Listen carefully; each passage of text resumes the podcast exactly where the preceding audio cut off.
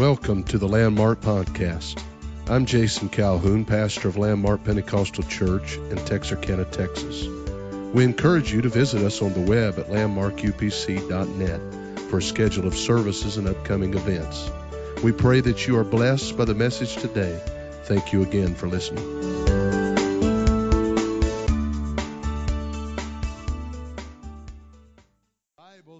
Invite your attention to the word of the Lord to 2 Corinthians chapter number 10. 2 Corinthians chapter number 10 and verse 3.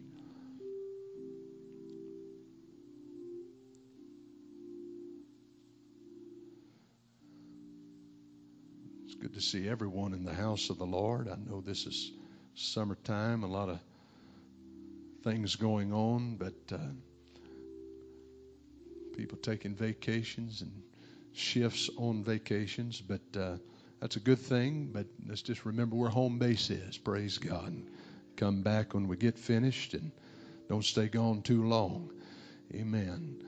2 Corinthians chapter number 10 and verse 3 For though we walk in the flesh, we do not war after the flesh. For the weapons of our warfare are not carnal but mighty through God to the pulling down of strongholds, casting down imaginations, and every high thing that exalteth itself against the knowledge of God, bringing into captivity every thought to the obedience of Christ. Bringing into captivity every thought to the obedience of Christ course, this passage that I'm reading to you from is mostly speaking about the mind and uh, the thoughts that we have. It even uses the word imagination. And so I want to use as a subject title here tonight Casting Down Imaginations. Casting Down Imaginations. There's some things, some thoughts how many knows that the devil has a certain amount of access to your mind, to place thoughts in your mind, to um, cause certain things to come to mind? But we know that we have a responsibility as a Holy Ghost filled apostolic to cast down. We also have the power to do that, to cast down. Right before that, it talks about pulling down strongholds that would try to build themselves up. Where? In the mind. That's where the devil tries oftentimes to get a foothold or to begin to build a stronghold and to, uh, in some way, get between you and God and in your relationship with God. So, we're going to talk about casting down imaginations. Praise the Lord. Let's lift up our voices to the Lord again and let's pray that God would bless in this service here tonight. Jesus, we have need of you. We're praying, God, for liberty. We're praying, God, that your word would go forth with power. Praying that you would help people in this place this evening through your word. Praying, God, that you would bless it to our hearts. In Jesus' name we pray. And could the church say amen? Why don't you clap your hands to him one more time? Praise God. Thank you so much for standing. You may be seated. I think what we're dealing with here tonight pertains to spiritual warfare. And I know that's not something that we talk about often here, but that does not take away from its reality. Because the moment that you were born again, the moment that you received this new birth experience, you became engaged, whether or not you were aware of it or not, you became engaged in spiritual warfare. You, from that very moment, you had an enemy, a spiritual enemy, the devil. And he's going to do his very best by bringing an onslaught of attacks against you to uh, discourage you, to dissuade you, to do anything that he can to distract you from your relationship with God. But uh, I'm thankful that we have weapons that this scripture talked about tonight that we find strength in and we find encouragement in using these things that we have, these weapons that God has given us in our arsenal that we can use against the enemy, and these weapons are effective. Can somebody say, Praise the Lord?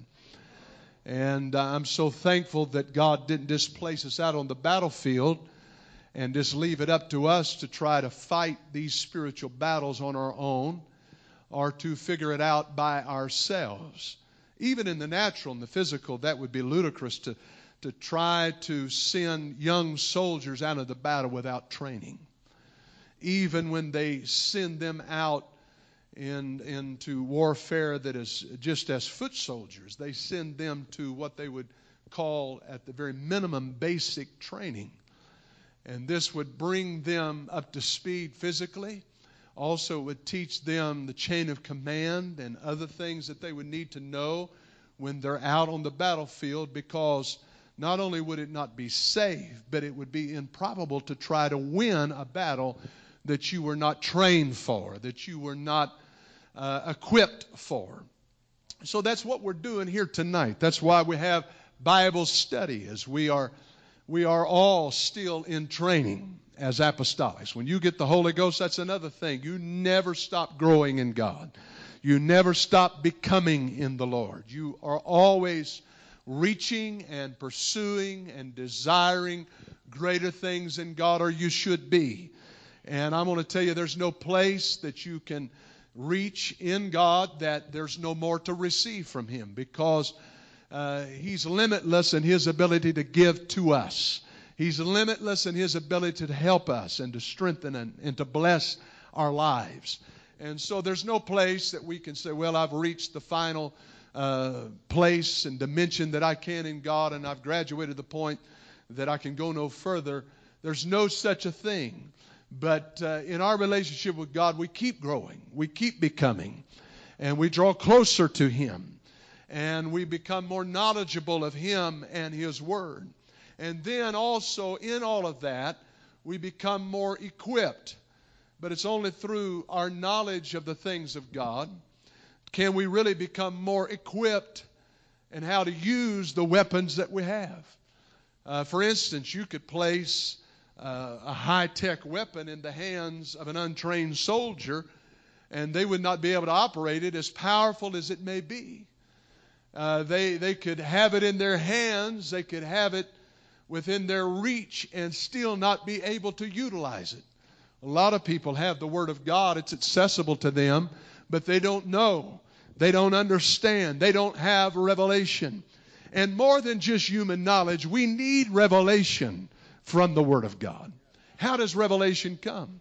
Revelation comes through the Spirit of God, opening up our eyes, and illuminating things to us. Uh, we know that the God of this world, the Bible says, can darken people's eyes or blind people.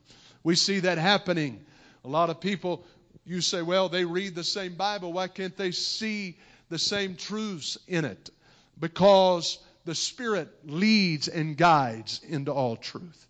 And the devil is doing his best to darken people's eyes that they cannot see and they cannot understand. That's why we need revelation in this hour.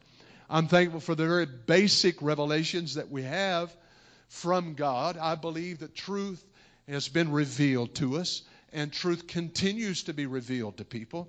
The oneness of God is a revelation. Can you say, Praise the Lord? And aren't you thankful for the revelation of that truth?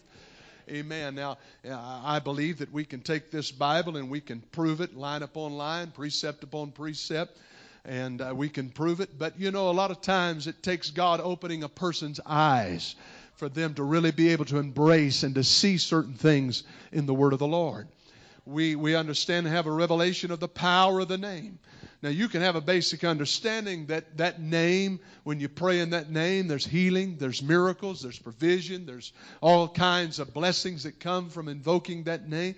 But there is something about a child of God. I'm talking about an apostolic that has the Holy Ghost, that has a revelation of the name because they've been baptized in the name. And when they speak that name and when they pray in that name, it's a little different than others when they invoke that name because they have a revelation of the power that is in that name like nobody else does. Oh, praise the Lord. I'm thankful that we can utilize the name of the Lord and we can find help in time of need by calling on that name. Bible talks about it being like a strong tower that the righteous run into and are safe. by calling on the name of the Lord. Praise God. You need to be comfortable with doing that. You, that needs to be something that, that comes to, to the forefront of your mind when trouble and attack and difficulty and trial and when walking through uh, circumstances and challenges of life that you can call on the name of the Lord because He's given you that name to call on. Oh, praise the Lord. And we go on about that. We have a revelation of the blood of Jesus and the power that's in the blood and how that uh, that blood covers and cleanses us from all sin and also that by by pleading the blood of Jesus that you can mark your territory so to speak. You can uh, make a bloodline as it were. Amen. That protection comes through things that is covered by the blood and we find that all the way back in the book of uh, Exodus when at the Passover the blood was placed upon the door of the home of the children of God, upon the doorpost and the lintel. And when the death angel came by, when he saw that marking of the blood, he passed over. That's where that name comes from. He passed over. And uh, they were uh, secure and they were able to, to live. But every house that did not have the blood, that intruder came in and took the life of the firstborn. Aren't you thankful that the blood has power to cover you? Praise the Lord. And you say, How is the blood applied to a New Testament believer's life? I'll tell you how it is. When you repent of your sins, and you are baptized in the name of Jesus Christ for the remission of those sins, and you receive this glorious experience of the Holy Ghost, the Bible tells us that the blood is applied to your life. Amen. Praise the Lord. And uh, I'm, I'm thankful for that understanding. So, we're, we're talking a little bit about spiritual warfare. And uh, I'm going to tell you this in my first little point about spiritual warfare here tonight is that spiritual warfare cannot be done by just repeating what somebody else says or by mimicry or just doing what you saw or witnessed or heard somebody else do. Now, there's nothing wrong with learning from somebody else and their experience. We all do that. Things is passed on to us that way. We learn many times how to pray by listening to uh, others, maybe a praying mother, a praying father, or an elderly saint in the church that knows how to get a hold of God. And there's nothing wrong with that. I'm not diminishing that in the least. But what I am saying is that if you're going to have the same results as those person, those persons that you learn from, you have to have the same relationship and experience that they have. Praise the Lord. You cannot just uh, copy what they do and not have the depth of consecration and expect to have the same results. Those results come from you having that experience of that connection with God and having built, if you want to say it this way, that, that pipeline through prayer that you can access the power of God with. Amen. It doesn't matter what kind of resources are, are in the ground. You've been hearing a lot about this pipeline that they want to build up through uh, the northern states, I suppose, and how that they could transport oil. And it doesn't matter how powerful uh, the resources or how much resources are available. If this pipeline isn't built, in, in, in their opinion, then those resources will never be realized. They'll never be able to be accessed, especially as quickly as uh, perhaps they could be. And so uh, I just want to state unless you build a pipeline through prayer, you cannot expect to receive certain things and to access certain things that would be a resource to you in your relationship with God. Amen. How many knows that, that, that heaven has the power? Heaven has the authority over the things that we, we are faced with, over the things that challenge us. Heaven has the power over those. We just have to access it because in our flesh there is no good thing. In our flesh we cannot confront the devil. In our flesh we cannot take him on in our flesh, we cannot combat certain things that we would come up against or be confronted with. But through the help of the Lord, through the anointing of the Holy Ghost, those yokes can be destroyed, the Bible says. And I like that because it doesn't just say, we a lot of times say, and I've been guilty of saying this, that, that the anointing breaks the yoke, but it's more, it, it's stronger than that. It, it, it's more demonstrative than that. It says that it will destroy the yoke. When you destroy something, that means it can't be repaired. That means you can't bring it back. Uh, I'm going to tell you, I believe there's an anointing in God that destroys the yoke obliterates the yoke to the point that it cannot be reconstructed by the enemy in your life. There may be other things that you have to struggle with, but I believe you can get victory. And if you continue to walk with God and you continue to follow the Holy Ghost, you can walk in that victory until Jesus comes and not have to deal with that again. Come on, you believe God is able to deliver people? You believe God has the power to do that?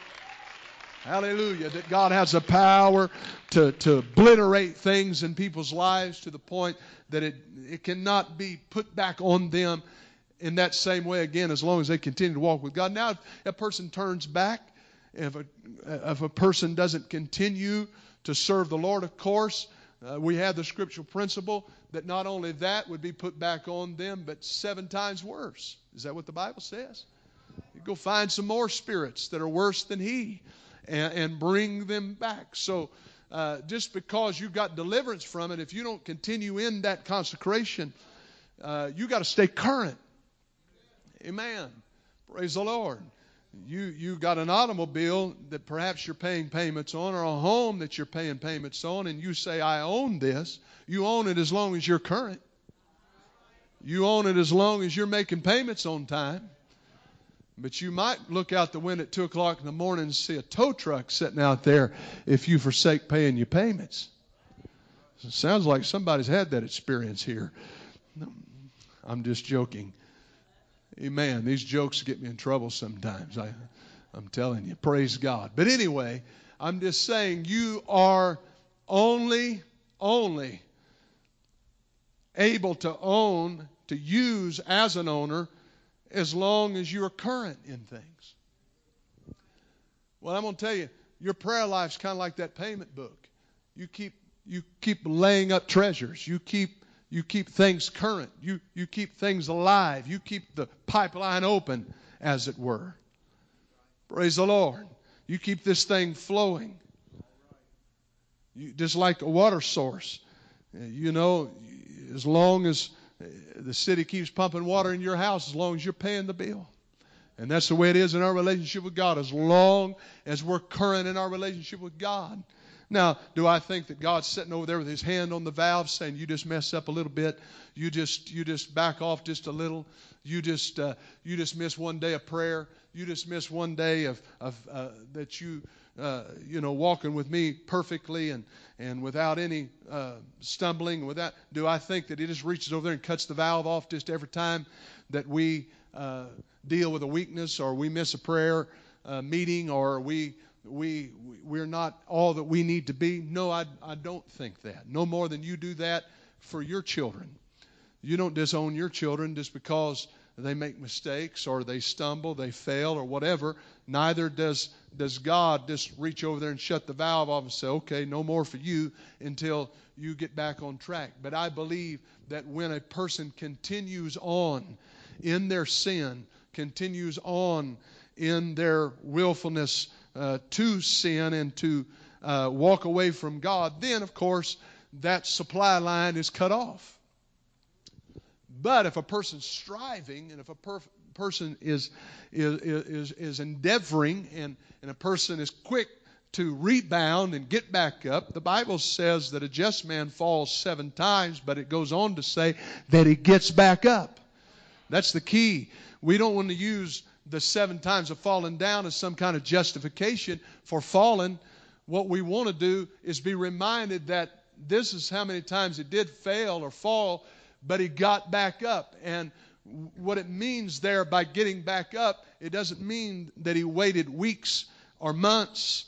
Oh no, he got back up immediately. And that's what every one of us has to do. We have to bounce back, we have to get back up, we have to rebound quickly. We cannot continue on lest the devil use that to separate us from God. Because that's where condemnation comes in. That's where the devil uh, begins to, to, to develop this stronghold that I want to talk about later in the lesson. Is is is through us not quickly rebounding and repairing things. You know, there's some things you may be able to put off. There's other things that require attention, right? Amen. This the this last weekend we had this big storm. Electric went off all over, and uh, you know when it's July and electricity goes off, uh, people. I'm sure there was a lot of calls. If the phones were still working, I'm sure there was a lot of calls that was going in to the electric company. Hey, what you folks going to do down here? You guys going to get this hooked back up? And it didn't matter what's going on, what people had planned for the weekend. That's something that requires attention. That's something that cannot be put off. Amen? Uh, you, take uh, the AC breaking down during the summer or the heater breaking down in the winter and it's extremely hot or cold. You know, if it's springtime or fall, they may be able to just pull more cover or open the windows or whatever the case may be and it not demand immediate attention. But you're not going to go very long until you're going to want some attention on that air conditioner if it goes down in this time of year. Or if it's cold wintertime and there's a hard freeze, you're going to want a heater in your home. And it's going to require your attention. There's some things you may could do without. Matter of fact, you may not eat out for a week or two, but you're going to get that fixed. You, you may not go out shopping for a few days, but you're going to get that fixed. Can you say there are certain things that require our immediate attention? Your relationship with God and getting it right and keeping it right demands your attention every day.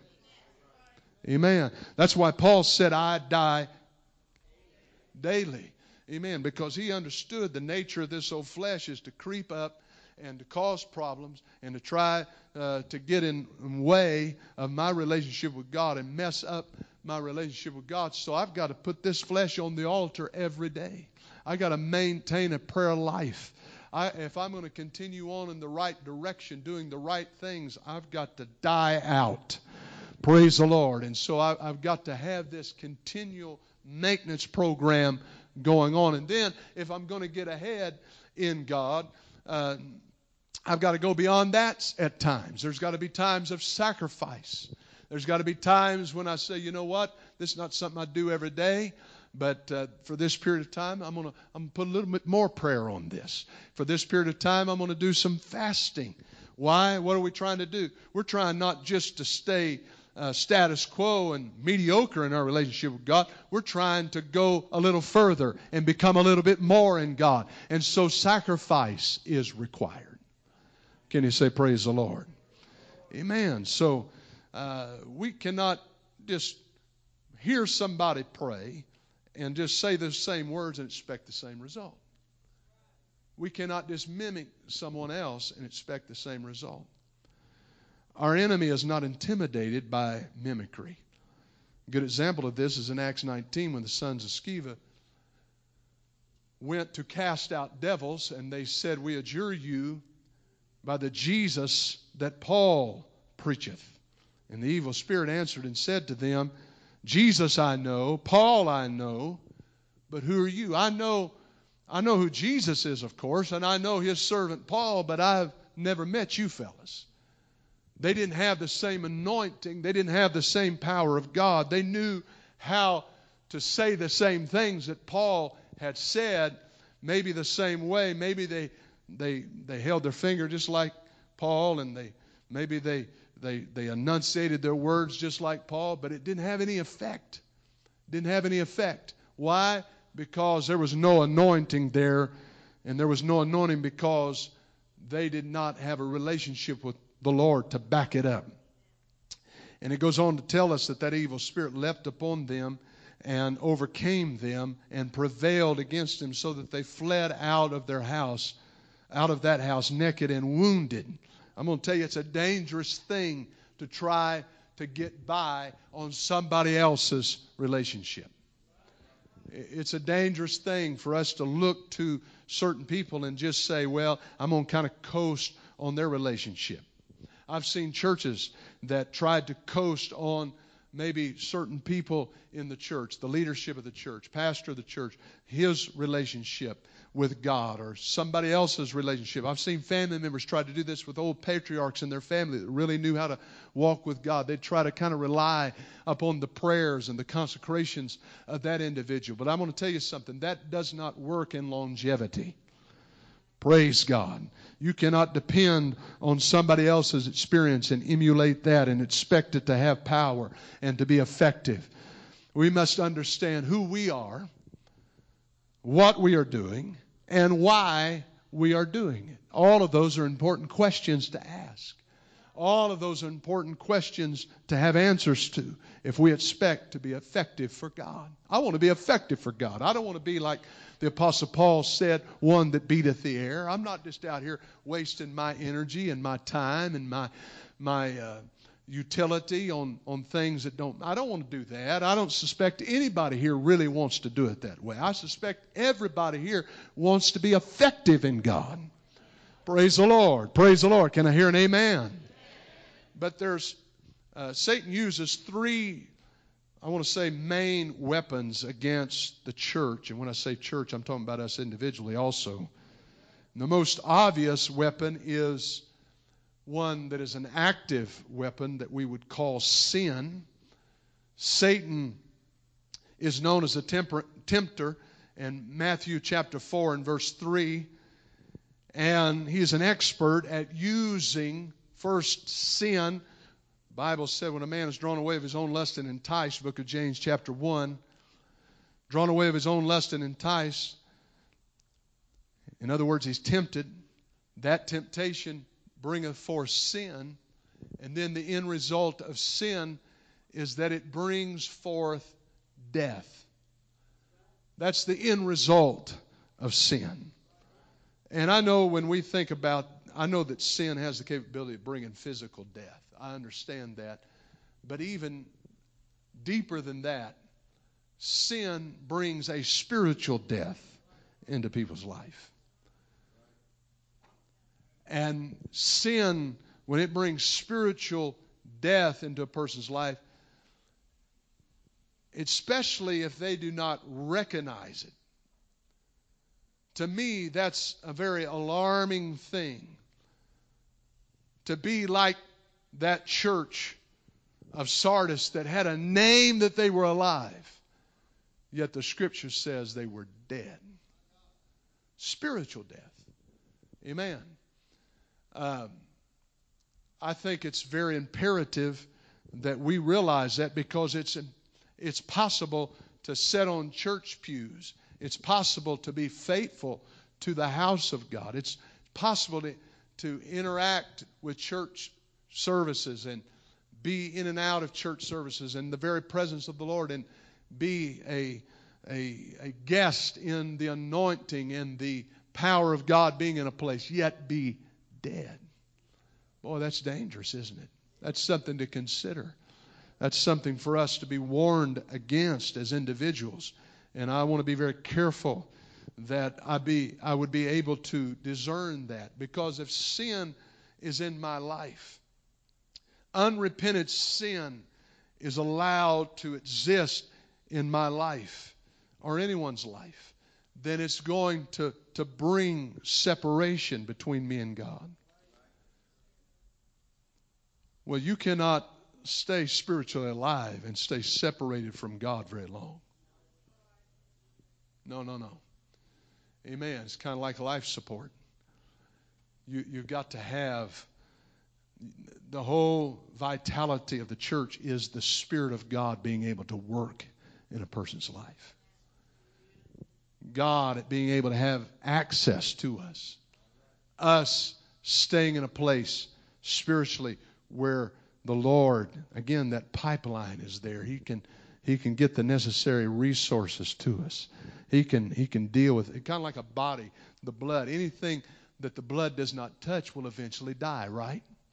it may be able to survive momentarily without that. You've all heard stories, and I know it's pretty gruesome, but of people uh, that maybe had an accident with a saw or something of the sort and lost an appendage, or maybe even something as uh, catastrophic as a limb, and because they were in uh, close proximity to the hospital, they were able to get there quick enough, and it was able to be reattached, and they were able to save because they were able to get that blood supply back, right? Well, I'm going to tell you, if we can't get back and get the blood supply and the spirit flowing again, there's a chance that death enters in. And just like in a physical body, when, when death comes, decay comes. And when decay comes, all kinds of stuff begins to grow in that. Stuff that is putrid, stuff that is uh, disease, and, and it begins to propagate. And it begin. I'm going to tell you that's why it's so important that we stay connected in the Spirit and we don't allow any kind of thing to to clog up our blood supply and to keep it from happening in our life as it needs to. Praise the Lord. That's that's how we're going to stay uh, overcomers. It's one thing to be an overcomer 10 years ago, but are you still an overcomer? It's one thing to have, be an overcomer when you got the Holy Ghost, but are you still an overcomer? Oh, I feel the Holy Ghost here tonight. I want to continue to be an overcomer. I don't want to just talk about what I used to do and what I used to be and how much power and anointing I used to have. I want to be able to say I presently have it. Praise the Lord. Because if there ever was a day we needed it, we need it now. The challenge is not lessened over time, the challenge has gotten greater over time. Bible tells us about hell being unleashed. Bible says that hell hath enlarged itself and that the devil comes down in another place with great wrath because he knows he has but a short time. So our living for God has to be commensurate with that. We have to realize that I've got to turn up I got to turn up the intensity myself. I can't get by on what I used to get by on because the devil's ramped up his efforts. I got to ramp up mine. Seems like a lot of folks are in exactly the opposite mode than that, feeling like they can get by on less when really the truth of the matter is we need more. We need more revival than we've ever needed. We need more of the Spirit of God than we've ever needed moving in our midst. We need more of the power of God than we've we need more of His anointing than we've ever needed. Praise the Lord. Why don't we lift up our hands and give Him praise right now? Hallelujah, hallelujah, hallelujah. Thank you, Jesus. Thank you, Jesus. Thank you, Jesus. Oh, praise God. Praise God. Praise God. And the result of sin, as I've already mentioned, is clear. The wages of sin, Romans chapter 6 and verse 23, the wages of sin is death. So sin is something that, of course, and we all know this, that the devil tries to interject, and he doesn't stop trying. Somebody said, Well, I've been living for God for X amount of years. I'm going to tell you, he hasn't stopped trying. Young, old, in between, it doesn't matter. Seems like the devil's always trying to work his angle to try to get people to mess up. That's right. I've seen people that get almost to the last lap, it seems like, and drop the baton. Man, that's a tragedy.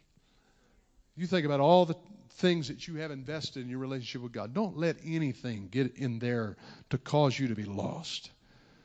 Don't let anything talk you out of your relationship with God. Don't let anything come between you and Him. But make certain that you keep that connection with the Lord and that you walk with God. Praise the Lord. You got to be careful that life itself doesn't skew you. Can I talk about that for just a minute? Life itself has a way of skewing some people. You ever seen a person that maybe things didn't work out just like they thought they should have, or like they planned them to, or dreamed about, or aspired for them to? Things didn't go just like that. And because of that, it seems like their attitude was never the same, and they were affected by it such that their attitude was skewed, and their whole outlook on life as a result was skewed. Everything and everybody they come in contact with uh, was impacted because they uh, this their whole worldview was skewed by life. It wasn't necessarily that the devil had a big impact on it. It was just life. And there's some things that we just have to live out. There's some things that we cannot escape from. And life is one of them. None of us have been translated yet. Praise the Lord. I'm hoping for the rapture of the church. But uh, none of us have been like Enoch and just walked off the face of the earth into the arms of God. We haven't done that. But I'm going to tell you, life can skew a person. Yeah, disappointments can. Things not turning out. Uh, you know, and I know the world calls it luck or misfortune or whatever.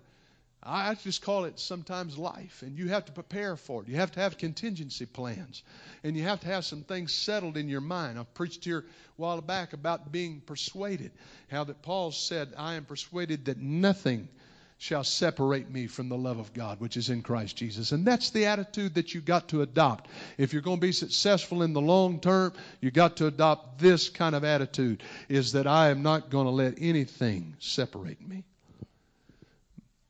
And I want to I want to state it this way that you have to be careful that even though you have not allowed certain things in your mind to separate you from being faithful to God, living for the Lord, endeavoring to serve the Lord, that you maintain your joy in serving God. Because the joy of the Lord is what? The joy of the Lord is what? Our strength. The devil is a joy robber. That's right. He knows that if he can take your joy in living for God, and then all you're doing is you don't really have a relationship with God, all you do is you just follow the regulations. Hear mice licking ice in here right now, but anyway, uh, it's just, uh, it's just, you know, you've dutifully, through discipline, learned how Maybe that's because you've been raised or you understand, you understand the expectations are. And maybe you don't even have a desire for a lot of things that other people may have a desire for that's been in the world because you've never known or experienced those things, but you have no joy in your relationship with God. Well, that's tragic for somebody to not have joy in their relationship with God, to just be a sourpuss all their life. Amen. That's not the will of God.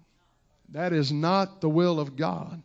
You're going to have a hard time winning souls with that kind of spirit or that kind of attitude. You're going to have a hard time being what you need to be before God with that kind of attitude. Amen. Praise the Lord. I guess I said something funny here tonight. But I'm just telling you, it's so important that we understand that we've got to have joy in our relationship with God. It cannot just be rules and regulations but we need a relationship with God that we can rejoice in and we can live for God to the fullest. That's how revival comes. It comes through that. That's how the Spirit of the Lord uh, uh, works through our lives and attracts people in and, and people that we've been that we love and we want to see saved. That's how it comes to pass. It's through us amen, having the joy of the Lord. And we have strength to combat a lot of things that come to us in life through the joy of the Lord. Praise God. And we've got to keep that joy. Can you say praise God? Bible tells us in one of the Old Testament prophets uh, said this. It's one of the minor prophets that can't, uh, of course, I didn't plan on saying these things, so uh, I can't remember remember exactly where it, it is written, but it, it basically said, that there is no joy, and because there is no joy, there is no harvest. Amen. Now, joy, as I've explained before, is different from just happiness. Happiness is all connected to happenings because that's its root word. You know, you got good happenings in your life, it's easy to have happiness. But joy comes from a different source. It comes through our salvation in God. With joy, I'll draw waters from the well of salvation. Praise God. So the joy of the Lord is my strength. Can you say, Praise the Lord? And so it's very important that we don't allow sin to enter in the picture. One of the, one of the types that we have of sin in the Old Testament is, of course, leprosy that separates separates people from God. And people were quarantined. They were basically put out of the city. They were separated. They couldn't stay within the city walls. You see that with uh, the lepers that were at Samaria. They were placed outside the city walls. And so they were thrust out. They were rejected. They were separated from society. That's the way sin does it separates people, separates relationships, it messes people's lives up. And then, as a result of that, and leprosy uh, messing up their relationships, taking them away from their homes and their livelihood and all of that, we see a perfect type of sin. And when the devil interjects sin into the church or into people's lives, when the devil uses this weapon of sin to get in and separate people, and, and, he does it.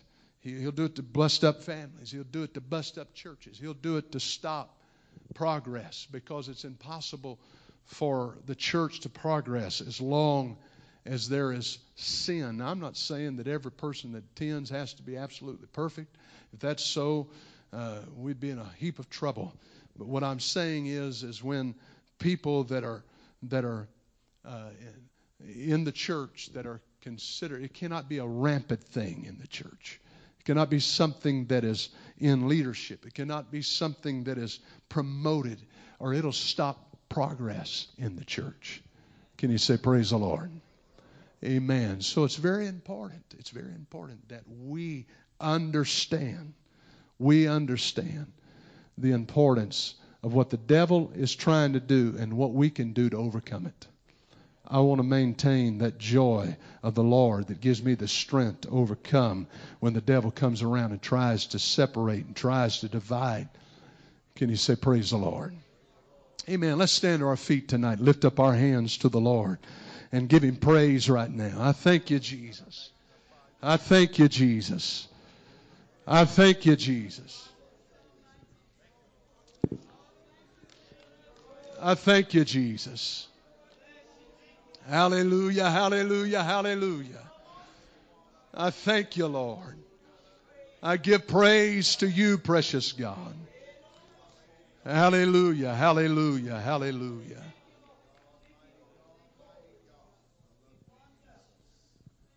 Perhaps I'll finish this up later, but I want to get into casting down those imaginations and how we can do that through the power of the Holy Ghost. Because you see, the devil, he tries to build up things in our minds, things that may not even really exist. But if they are in your mind, they're a hindrance to your faith, they're a hindrance to your worship, they're a hindrance to you drawing close to the Lord because that's something he can interject every time you start moving out into the things of the Spirit. He tries to put that there, and you're not worthy. You can't do that. These circumstances are not conducive to that. Whatever the case may be, and it could be a myriad of things. It's so important that we realize it. Amen. Thank you for being attentive tonight. Thank you for being open to the word of the Lord. Why don't we clap our hands one more time to God?